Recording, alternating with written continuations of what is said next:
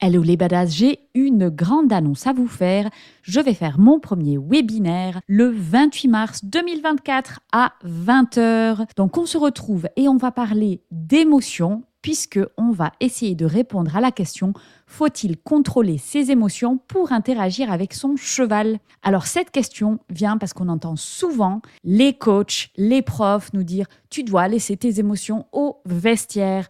Donc on va vraiment explorer toutes les facettes des émotions, que ce soit les émotions de l'humain, les émotions du cheval, et voir qu'est-ce qu'on peut faire avec tout ce bazar pour interagir avec harmonie, avec son cheval. Alors n'oublie pas, si tu veux t'inscrire, tu vas dans la description du podcast, tu cliques sur le lien. C'est un webinaire qui est organisé avec Laetitia de Prenez Place. C'est le vingt-huit mars à vingt heures.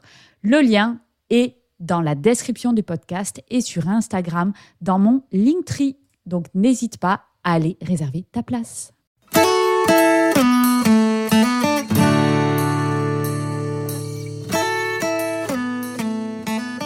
Hello à tous et bienvenue sur Vis ta meilleure vie. Je suis Fanny Butler et je vous invite dans ce podcast à découvrir des outils et clés pour vivre votre meilleure vie. Une fois par mois, je reçois un invité, un mentor virtuel qui vient nous partager tout le parcours qu'il ou elle a réalisé avant d'atteindre le succès. Nous explorons les challenges rencontrés et le mindset qu'il a fallu développer pour atteindre sa meilleure vie. Si vous aimez ce podcast, vous pouvez donner une note cinq étoiles sur votre plateforme d'écoute, laisser un commentaire ou bien si vous avez des questions, nous contacter. Nous nous ferons plaisir d'y répondre. Bonne écoute!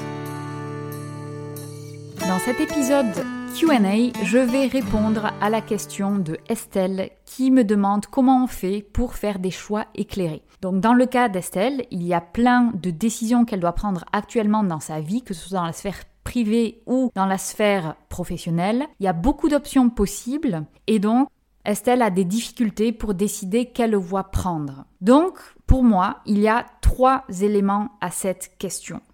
La première, c'est visiblement quand on n'arrive pas à décider qu'est-ce qui est bon dans sa vie, c'est qu'il y a un manque de connexion à sa vision.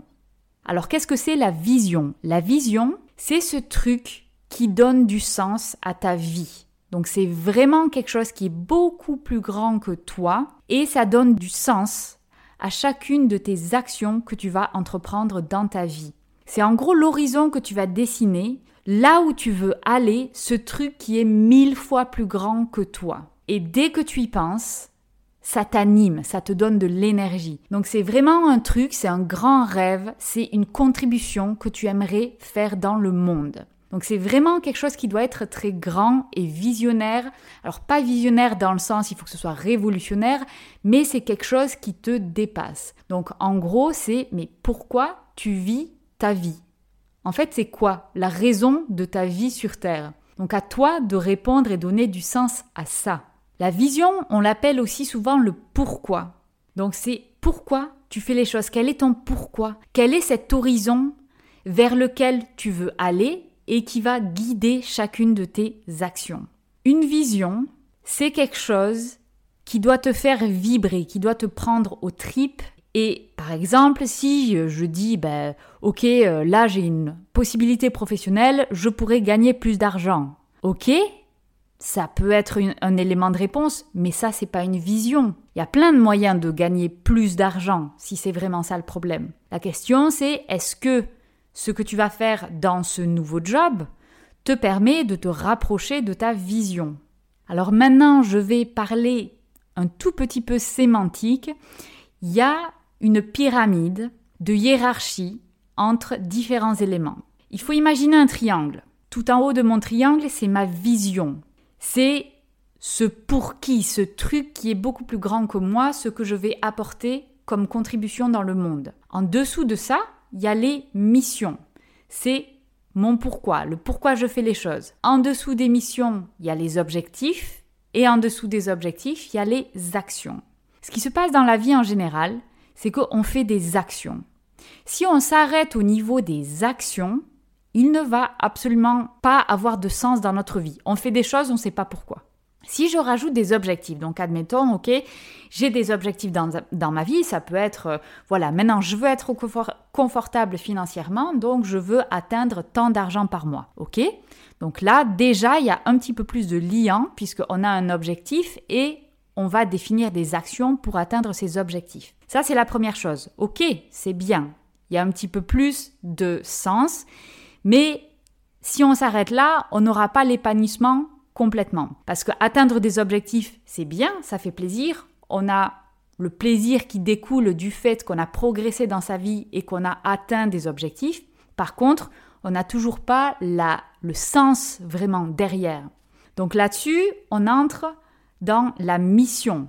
La mission, c'est se demander ce pourquoi je suis faite. C'est vraiment tout un travail à faire sur qui on est, sur quelle est son unicité, le truc qui fait qu'on est nous et on est génial, parce que ça permet de atteindre sa vision. La vision, c'est ce truc qui est infiniment plus grand que moi.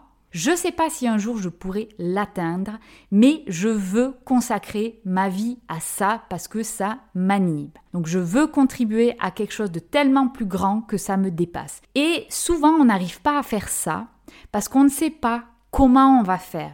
Donc la vision, c'est ce truc qui nous fait peur, c'est ce rêve, ce truc où voilà, on va entendre non mais ça c'est n'importe quoi, c'est un rêve, c'est inatteignable, tu ne sais pas comment tu vas faire, alors on abandonne parce qu'on ne sait pas trop. Voilà, comment concrétiser le truc. Mais en réalité, on n'a pas besoin de savoir comment. Ça, on va le définir au fur et à mesure. Il faut avoir une vision parce que c'est cet horizon. Donc je dirais, Estelle, ça c'est le premier élément. Il faut vraiment se poser la question de qu'est-ce que c'est ta mission, qu'est-ce que c'est ta vision, quels sont tes objectifs et tes actions. Tout ça découle l'un de l'autre et de fait, tu dois avoir une idée un peu plus de qu'est-ce que c'est pour toi, quel est le sens de ta vie. Alors ça peut paraître très... Euh, ça peut faire peur parce que d'un coup on se retrouve derrière des questions existentielles, mais en réalité ça peut être... des, enfin la vision c'est quelque chose de très concret. Du coup je vais donner mon exemple parce que peut-être ça va permettre d'avoir une meilleure idée de ce que c'est une vision. Donc ma vision... c'est que je veux créer le plus grand hub de développement personnel en France pour que les gens puissent trouver l'épanouissement dans leur vie. Tout simplement parce que si les gens sont plus épanouis et plus heureux, on aura beaucoup plus de positivité dans le monde et peut-être un petit peu moins de guerre et de choses horribles qui peuvent se passer en ce moment. Donc c'est ça ma vision. En tout cas une partie, c'est un résumé de ma vision. Après, il y a tout un élément de concrétiser vraiment comment ça va se traduire. Mais ici, ce n'est pas la question, mais c'était juste pour donner une petite idée de ce à quoi ça peut ressembler. Et notamment, Vis ta meilleure vie, qui est un podcast et qui est des formations en ligne, ça va participer à cette grande vision qui est que je veux créer le plus grand hub de développement personnel en France. Voilà, donc ça c'est le premier élément de réponse. Ça va te permettre de définir tes priorités. Donc c'est vraiment essayer de se reconnecter avec ton pourquoi, ta vision. Donc déjà se poser la question, qu'est-ce que c'est pour moi le sens de ma vie? Qu'est-ce que je veux apporter au monde? Ensuite, dans le deuxième point, donc si le premier point n'est pas forcément très clair, il faut que tu travailles dessus et ça peut prendre du temps. Donc ça ne va pas nous aider pour prendre des décisions là rapides. Du coup, pour faire des choix que tu dois faire, on va dire un peu plus rapidement ou à plus court terme, j'aime bien me poser personnellement la question, c'est est-ce que si je prends cette porte, ça va m'enrichir ou pas? Et comme ça déjà, tu vas pouvoir définir quelles sont les portes, les options, les choix que tu as à faire devant, pour lequel va t'enrichir le plus. Et je vais prendre un exemple. Beaucoup de gens disent qu'ils ont toujours rêvé de voyager, mais ne l'ont jamais fait. Donc il y a un fantasme comme ça, ah, je, je veux vraiment voyager. Donc il y a la peur de sortir de sa zone de confort, donc si on arrive à passer cette étape-là, boum, ça y est, on se dit, je voyage. Et donc le voyage commence, et ça va permettre de savoir si vraiment cette personne aime le voyage ou pas. Parce qu'avant d'essayer, évidemment, ça reste de l'ordre du fantasme, ça reste un rêve à ce qu'on imagine, euh, ce qu'est le voyage. Et du coup, ben, tout simplement, il faut le vivre. Donc, quand tu as plusieurs choix devant toi, quel expérience va t'enrichir le plus, va t'apporter le plus d'éléments, de connaissances sur toi, sur ce que tu veux, sur ce que tu veux pas. Et je partirai sur cette voie-là. Et le troisième point, c'est analyser tes peurs et travailler dessus. Donc ça, de toute façon, c'est une constante dans la vie en général. Il faut tout le temps faire un travail sur soi pour analyser ce qui nous fait peur, comment on peut le dépasser, comment on peut sortir de sa zone de confort. Pour sortir de sa zone de confort, donc j'en ai fait tout un épisode, c'est l'épisode seize de podcast sur comment sortir de sa zone de confort facilement. Donc va écouter ça si jamais tu as besoin d'avoir plus d'informations sur comment faire pour ça. Mais de toute façon, sortir de sa zone de confort, c'est tout le temps nécessaire et c'est quelque chose qui est à faire petit pas par petit pas. Ça, c'est ce que je conseille toujours. Si on veut avancer dans sa vie, il faut sortir de sa zone de confort et le faire de manière incrémentale, step by step, ne pas se jeter directement dans le grand bain, mais commencer par la pataugeoire et aller pas après pas. Voilà, donc ça, ce sont les trois éléments pour répondre à la question. Évidemment, l'essentiel pour savoir comment prendre des choix dans sa vie, c'est de se connecter à ce que tu veux vraiment, à ta vision, à ton pourquoi. Donc ça, cette question-là, c'est quelque chose qu'il faut travailler toute sa vie. Si jamais tu n'es pas encore très clair par rapport à ce point un, il y a deux choses que tu peux faire.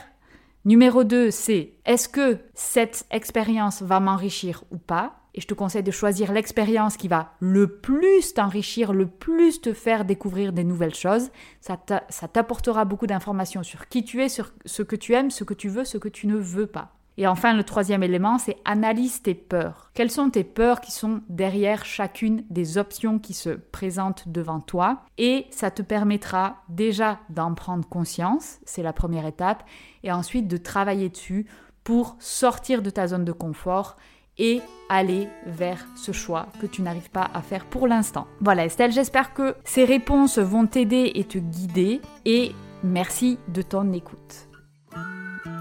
J'espère que ce podcast vous a plu. N'hésitez pas à l'envoyer à un ami, à le partager, à le liker, à l'enregistrer, à laisser des commentaires, laisser une note. Tout ça est très important pour la visibilité du podcast et la transmission du message. Je vous rappelle également que vous avez des ressources gratuites sur le blog, le podcast, la chaîne YouTube. Vous pouvez retrouver sur w w w point vita meilleure vie point com. Et sur Instagram, la meilleure vie de Fanny. Vous retrouvez également toutes les news et les actualités de ce projet. Merci à vous